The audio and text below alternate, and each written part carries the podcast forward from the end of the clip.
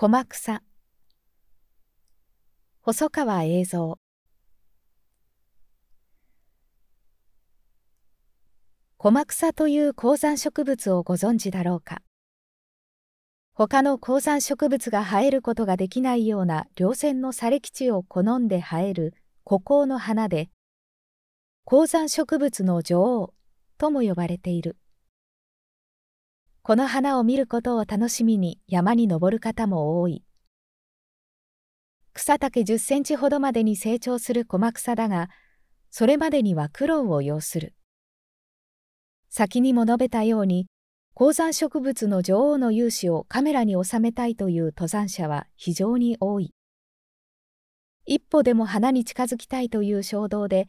砂礫の中に足を踏み込む人が少なくない。踏み込まれた場所はくぼみになって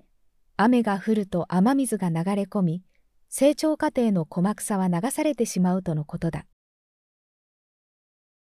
自然の美しさを求め高い山に登りながらも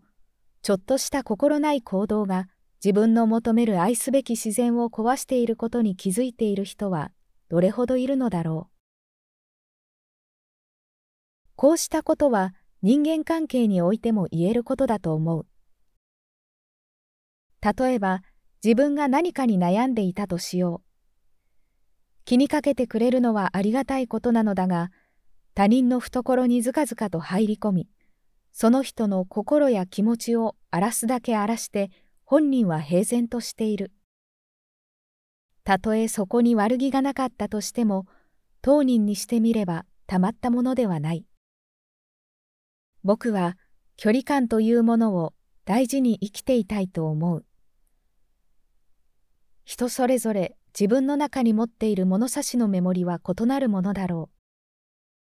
う。だからあまり自分の尺度を相手に押しすぎることは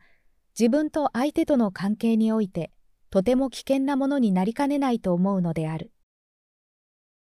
飛び越えることができる川であっても飛び越えてはいけない踏み込んではいけない向こう岸というものは確かに存在すると思う。それが自然であっても対人関係であっても同じなのだとつくづくと感じるのである。駒草は無事に成長できれば地下に1メートルもの根を張るという。だからこそ他の植物が生えることのない砂礫地という厳しい環境の中でも美しく自分自身を花咲かせることができるのだろう。敬愛する夏目漱石が読んだ俳句に、すみれほどな小さき人に生まれたし、というものがあるが、僕自身も小さくとも自分の花を懸命に咲かせることのできる人生を送りたいと願うものである。山に登り、小草を目にするたびにそんなことを考えさせられる。